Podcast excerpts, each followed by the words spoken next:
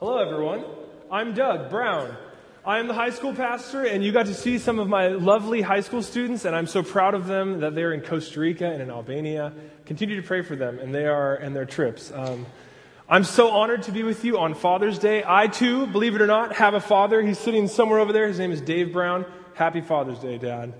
Look, I made it. Um, um, this morning we are talking about First John. We are continuing our series in the letter that he wrote. We've looked at the supremacy of the Word of God and how important it is. Last week we talked about salvation. This morning we turn our focus to Christian living. We look at how do we live and how is John calling people to live the Christian life. What is it that we need to be doing? What is it the things we need to watch out for? What is the point of what we're doing? And to do so, I want to bring out a reality, a truth, something that we all can grab onto to help us understand the beginning parts of this letter to 1 John. If you have your Bible, open it up to 1 John. We're in 1 John chapter 2. So just be there. Get comfortable with that area of the Bible. Um, and as we do, I'm going to tell you a story. It's a crazy story, um, but it'll help us understand what's going on here. I was a high school student once. Can you believe it? I was about the same height, but like 75 pounds, very scrawny. And I, in high school, was a fan of music, right? I grew up in the 90s, and in the 90s, Christian music was the best. There was Christian ska music. Does anyone know what Christian ska mu- music is at all? Anyone? Yeah? Okay, some of you? Three. Perfect. We were at the same concerts. Christian, it was, you know, brass instruments, and it was awesome. And then it moved into the Christian punk phase, right? Does anyone remember this? It was Christian punk rock bands. They had bands here on this stage, a band called Five Iron Frenzy. It was the coolest thing ever. And we would go and we would rock out and everyone had so much fun. And it was Christian and it was awesome and they were praying before their concerts. We loved it. Well, as we moved forward and as we started to, you know, go along the progression of music, the whole world started to turn, right? And there's something that came along called hardcore music. Does anyone even know what I'm talking about? Yes? Hardcore music, right? It was like as if they had taken their instruments, dipped them in like tar, and it was, the, they were low, they sounded like growly, and they turned their amps all over the place to where it just sounded like, when they came on stage, it sounded like an explosion in like a metal factory, you know? And it was just loud and clanging and deep and bassy, and we loved it, right? We loved it. So then, obviously, Christian bands followed, right? We love this, this music is great, awesome. Well, we'll just play the most hardcore music ever, and we'll sing Christian lyrics.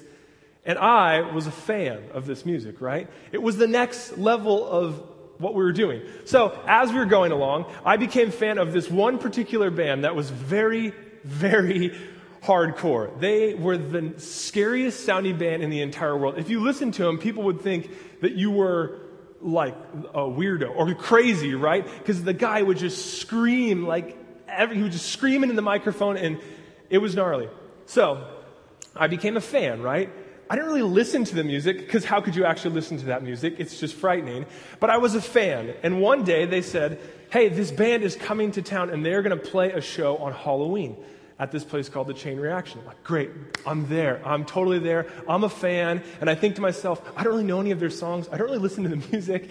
It sounds kind of intimidating and scary, but let's go because I'm a fan, right? We show up to the venue. There's people all around. It's like a bunch of bands playing on one night because it's Halloween. And as we get there, there's a band up on stage. It's a guy with a guitar and he's playing like Bob Dylan covers. And we're like, okay, cool. This is awesome.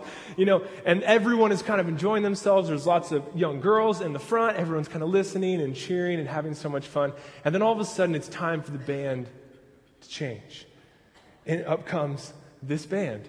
And they're all in dark clothing, black hooded sweatshirts. Keep in mind, totally Christian. I mean, they have like liberate yourself from hell written in, you know, liberate, liberated from hell in like Latin on their sweatshirts, and they have Bible verses, but just scary looking guys. And they come out all in black sweatshirts and they're loading up their thing. And then about that time, all of a sudden, we're in this venue. We all start to move forward because we know, okay, we got to move forward up, right? And then, like, as if black ink is just moving into the crowd, there's just people in hooded sweatshirts start coming forward because what is about to happen is about to be very different than what was happening. And the only thing that you got to hear before the band comes up on stage is the double bass from the drummer. And it's just, and it like rumbles your inside, right? And you're like, oh no, this is, this is going to be scary and frightening. And at that moment, the band comes out. The lights go down. There's still a few little girls waiting up there because they like the guy before him. And I'm thinking, you have no idea what's about to happen. This is going to get really bad. All of a sudden, lots of people are just up on stage and they're all wearing like combat boots. And I'm like, this is really scary. What's going to happen? This band is intense. And then at that moment, they start to play. But you can't fully understand unless you hear it. Okay, so I'm going to play it. Please don't judge me, okay? They're singing Christian words. It was a phase of my life. The story continues. Hopefully, it doesn't hurt you. Play it. Okay, this is the intro.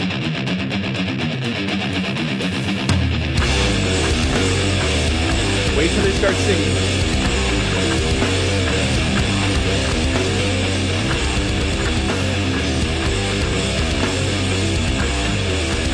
best part.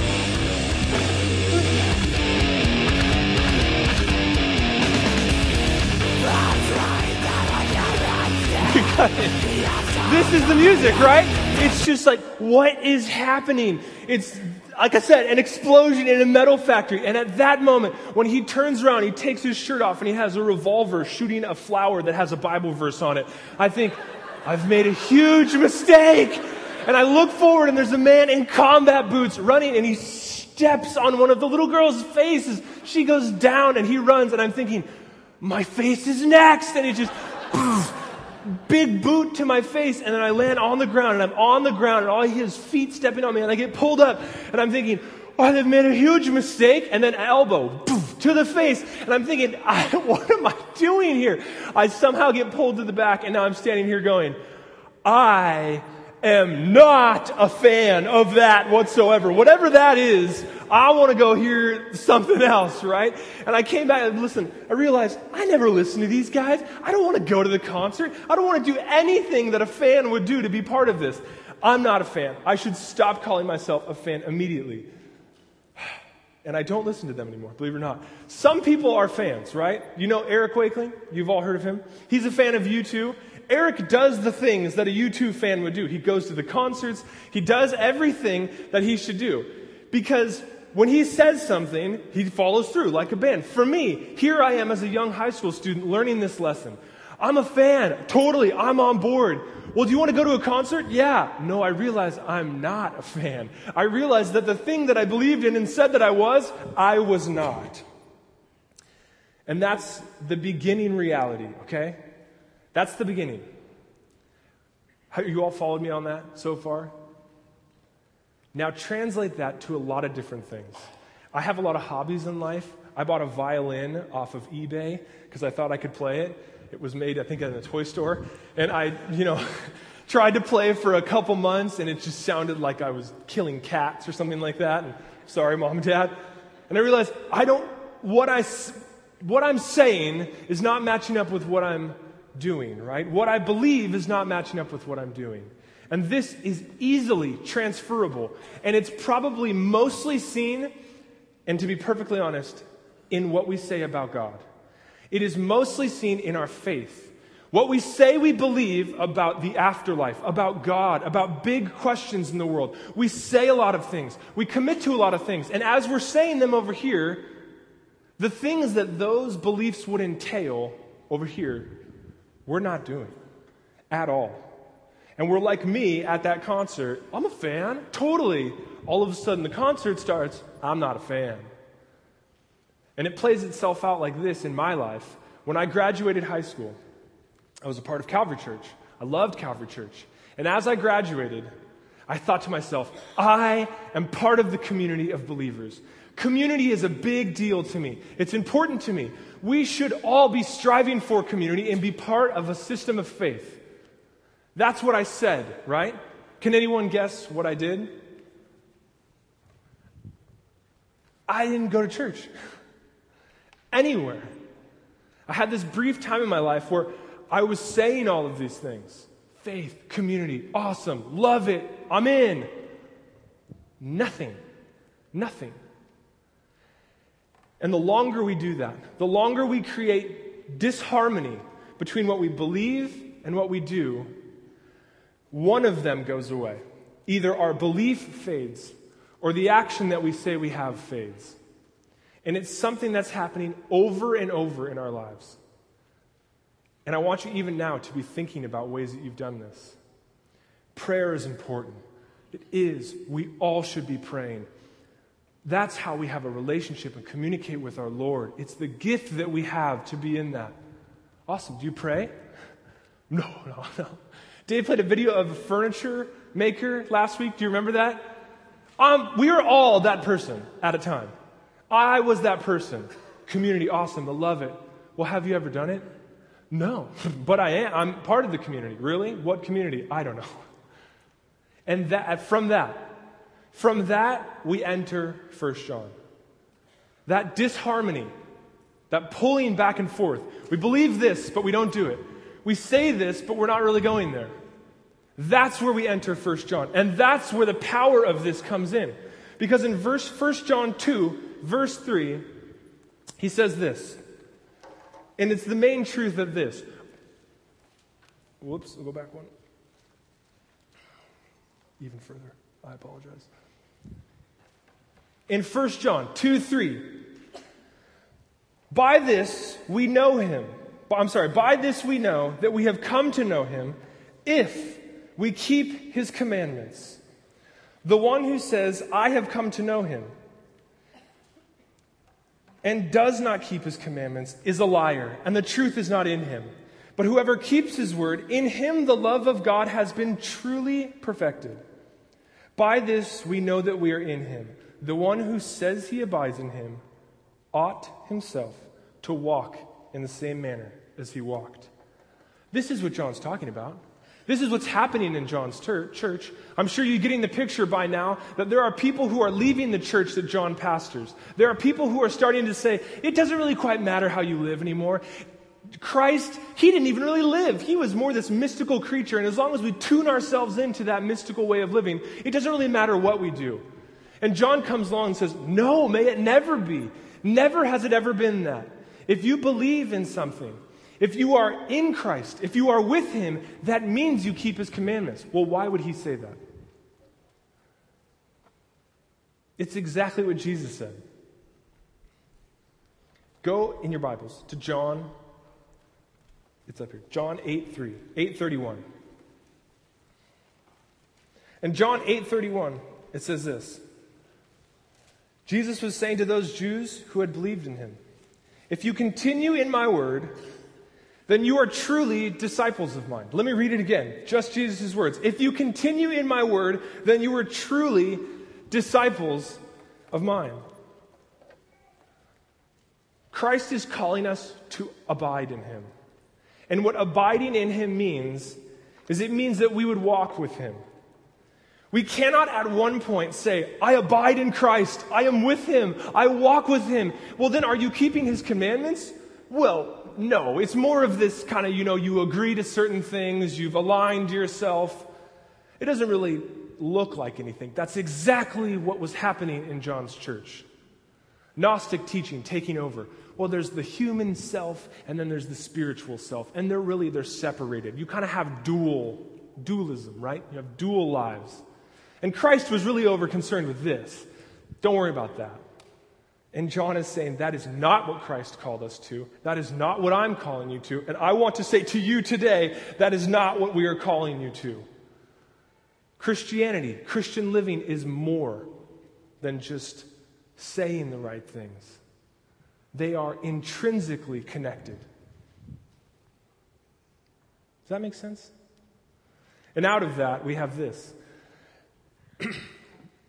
the commandment that we have, right, is to love one another. That's the commandment. Out of those commandments, when Christ says, you should do this, the commandment that we have is to love one another. We have to reconcile the two. Let me give you a, a, bit of advice, right? And a bit of word from someone who's probably smarter than I am. I brought this message and I brought this topic to my philosophy professor. If you don't know much about me, I go to Talbot School of Theology and I study philosophy there. And I brought this to a moral philosopher named David Horner and I said, David Horner, help me understand what's going on here. It seems as if John is really stressing what we do. And I don't want people to think, oh, as long as you do the right things, then you're saved. Yeah, absolutely, right? And I don't want them to think, oh, they can say the, say the right things, but then not do the right things. What's going on in this passage? And David Horner gave me advice that I think is good for all of us. And it's this it's that in the ancient times, the first century, Jesus, John, the early followers, the idea that you could ever disconnect belief, accepting a certain way of living, and not doing what that belief entailed, that never existed in their realm of thinking. They could not do that. If you know of philosophers called Socrates and Aristotle, they had things that would say, you know how we have bracelets that say, What would Jesus do? But honestly, before that, this is an honest way that they would help decide moral decisions. If you did not know what to do, they would say, If you don't know what to do, do what Socrates would do. If you're stuck in a decision, do what Socrates do, would do. Because if you were a Stoic philosopher, which means that you kind of had a certain way of living, then if you believed in that, that entailed that you would live a certain way, right? Belief in this way of thinking means at the same time equal to living the way. So then you have Christ come along, right? And he says, I come to give you a new commandment. I have come from Yahweh, the God of all, above all gods. I am his son, come to bring you back to myself. And I am here. And in me and in my commandments the commandment to love one another, you will find life. Never, ever did Jesus or his early followers think that you could agree to that and then not live it out. My professor said it was no consequence to them, it was no trouble for them to think that at the same time, following Christ would cost you nothing and costs you everything. It's only in our modern day, it's only today, in our postmodern way of thinking, that those two, I can believe in this and, and not do it, right? We have brought that in. We can't read that into the scripture. That's what John's talking about. And to, and to move forward, what he's saying in this, in, uh, go back to 1 John. In 1 John 3, verses 7, he says this Beloved, I'm not writing to you a new commandment are you there? Beloved, I am not writing a new commandment to you, but an old commandment, which you have had from the beginning. The old commandment is the word which you have heard. On the other hand, I am writing a new commandment to you, which is true in him and in you, because the darkness is passing away and the light is already shining. The commandment to love is not, is not new, it is both old and new. When God came and revealed himself to us, he revealed his word. And in his word, we learned that we are to love the Lord our God. We are to love one another. That is supposed to be written on us. And then Christ reiterates it. Go back to John. In John, and this is an important part, in John 13, John 13, 34. If you're thinking, okay, then the old commandment is the one to love. But Christ is also bringing us a new commandment. Well, what is that? In John 13, verse 34, he says this A new commandment I give to you, that you love one another, even as I have loved you, that you also love one another. By this, all men will know that you are my disciples if you have love for one another. When the word came to us, we learned that we should love the Lord our God because he has first loved us. The old commandment. And in the new commandment, Christ has made it anew. Loving one another, loving the Lord your God, living that kind of life is perfectly lived in Christ. So we are to be like Christ. We are to love like Christ. We are to have conviction like Christ had conviction. We are to believe the things that he believed. And chiefly among all of those, we are to love one another. By that, people will know us. The commandment's the same. It's renewed and it's personified in Christ. And to, and to flesh these two thoughts out that faith requires action, and that the action that it requires is love. John continues and gives us an example. Go back to John. Sorry, I'm making you flip between the two. It's good for you. In John in 1 John 2, verse 9, it says this: the one who says he is in the light and yet hates his brother is in the darkness until now.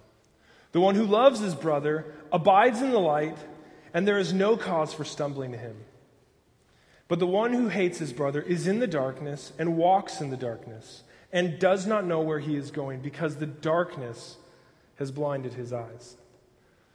What John, when John, in a way, like fleshes this out, he's saying, I have shown you that faith requires action, and the action that it requires is love. Now, how can you then, after I tell you that, and I even look to us and say, after we know that and we hear that truth, how can we then say, I love you, Lord, and then leave and go and live a life in complete denial of Him? And among those denials, how can we say that we don't like each other? How can we hate one another? How can we not care for one another? The two require unity. I love you, Lord. Therefore, in every way, I show love to my brothers and sisters. I show love to you. I show love to you. I give myself up for you. I give myself up for you. May I decrease and the Lord increase amongst us. How can you say this and not live this? It's the same thing that Paul writes about. In Ephesians, Paul talks about this. We see it over and over. This is a lot of the aim of the New Testament. In Ephesians 2 8 through 10, he says this For by grace you have been saved through faith, and not of yourselves. It is the gift of God, not, a, not as a result of works, so that no one may boast. For we are his workmanship, created in Christ Jesus for good works, which God prepared beforehand, so that we would walk in them. We have to be comfortable with the tension and if you get anything out of this morning, let me put a little bit of healthy tension back into your life. The gift of Christ is free. Paul says it. It's a gift so that no one may boast. But out of that gift, out of gratitude for that, we live out the life and character of Christ. They require one another. You can't say, I've received the free gift of love. I have received Christ. And in my salvation is my root. And then out of that say, but I produce no fruit. Somehow in there, it just doesn't matter to me. They have to be connected, and I want you to connect them. And that's my, that goes into my challenges for us. out of this, I hope to provide some kind of healthy tension for you. Uh, maybe we need to do a couple things as believers, as just thinkers, and as people. The first one is this maybe you need to work at reconnecting your thoughts and your actions. we are a culture, I'm so sorry, we are a culture that says one thing and does another thing. We are a culture that is comfortable thinking a certain way and not acting that way. We believe that, you know, all people are equal. Sometimes we don't act that way. We believe that it's, it's good to be respectful of everyone. Well, until you like start driving or something like that. Then, you know, go into whatever you want. We believe this. We don't do that. As a people, we need to reconnect the two. That our words would have power and that they would require conviction. And when it comes to faith, some of you are in this boat. You live a certain way on Sundays, you say a certain thing, and then out of it, nothing, nothing. Reconnect the two. Or maybe some of us even abuse the call, right? The call to obey. And we say, great, as long as I just do everything right, I'll obey everything awesomely, then I'll be saved. I'll just do the right thing and I'll be saved. That's never what was said. That's never how it worked. We shouldn't abuse that because the, the, the, the obeying, the commandments that we are to be about, are the ones to love and the ones to love the Lord our God for our salvation. It's out of gratitude, it's the fruit, it's never the root of our, of our faith. Out of our salvation comes love. And the last one is this I think a lot of us are in the middle. I'm if there's a place that I think that I'm at, even in this, it's somewhere in the middle where I say the things that I believe in and I kind of do them. But at times it's somewhere not anywhere, right? And in this moment, I call us all to more. I call you and myself to more. That the things that we say truly are the things that we do. We're going through a series, right, where we talk about life and love and loving one another.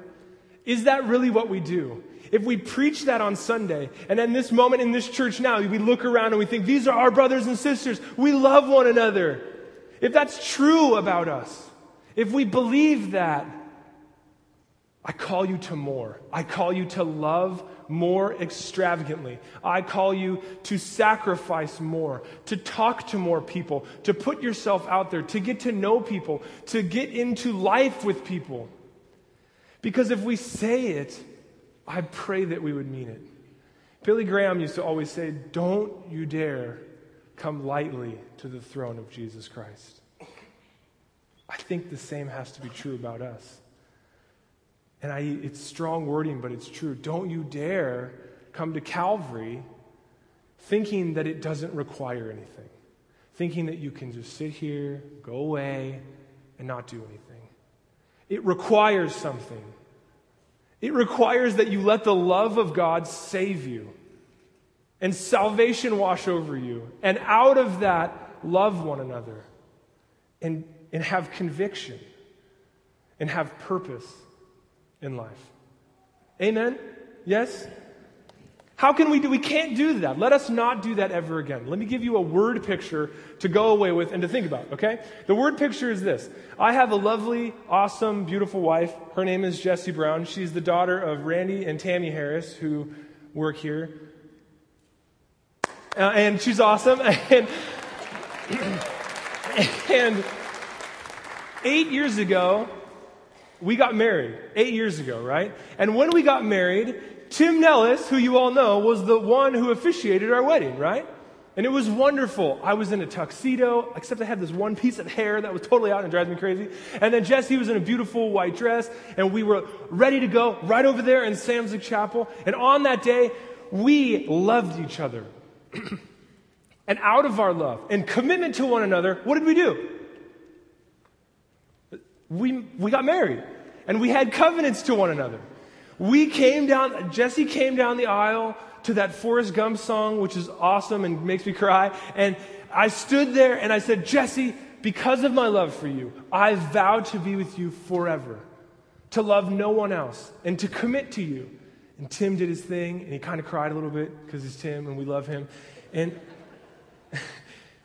and it was beautiful.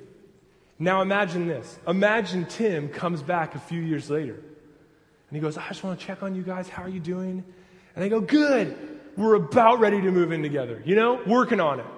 He'd be, What? You haven't moved in? No, not quite. We talk, we text a ton, you know. It's great. We have a great texting relationship. And we see each other every once in a while, and I'm committed to her. I give her some money. We go on dates. He would punch me in the face and go, What are you doing? Did, did that mean nothing to you? Do you realize what you did on your wedding day? The co- covenants and commitments you made? And I was like, Yes, but come on, it's difficult. It's hard. Have you ever moved? A U Haul is like 70 bucks. and it's, you know, it's hard. It, it's absurd and it's laughable, right? Because when you come together, everyone knows this, when you come together at a wedding and you say, I love you, I love you back, and I want to commit to you for the rest of my life, what happened? Everything changes. Everything changes from that moment on. Well, now I no longer live just for myself. I live with someone else. I'm dedicated to that person forever. And I cannot live any way else. And then for us, Christ loves us, comes down for us, and says, I am here for you.